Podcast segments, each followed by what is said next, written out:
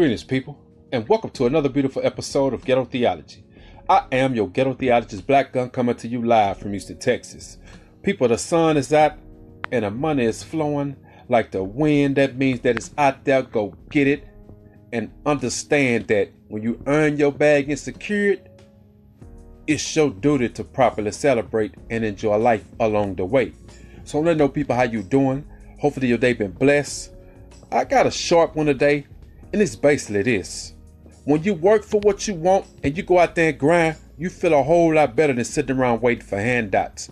You know, handouts is for the real less fortunate, those who cannot get it, who are disabled or some sickness keep them down for where they can't do certain things in the work field. See, those are the people who deserve the handouts, who deserve the blessings without cause. But when you're able-bodied person, when I say able-bodied, all your limbs function. You can dance around. You can go where you want to go. But when it comes to go and get that money, you expect somebody to hand it to you. You expect somebody to hand you a job.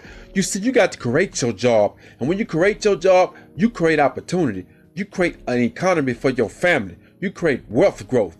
And that's the beautiful thing. Because when you out there and you putting yourself in the sun and you going through those grueling days, putting that water and that Gatorade in your body and you push it through because you know at the end of the day when you clock out, you earned that pay.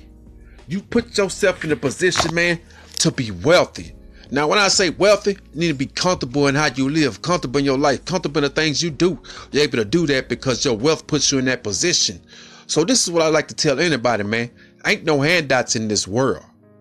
Somebody may give you opportunity or a chance, but you better take that chance and you better benefit off that motherfucker. Cause if you don't, you ain't gonna do nothing but waste somebody's time and the opportunity that somebody that really wanted it could have went out there and got it and did what they had to do. so excuse me. I want to know people stay up, stay blessed. Most importantly, black love family. Be humble. Black excellent, baby. Don't let nobody tear you down. Build you up is the goal. If they tear you down, they don't need to be around. Peace.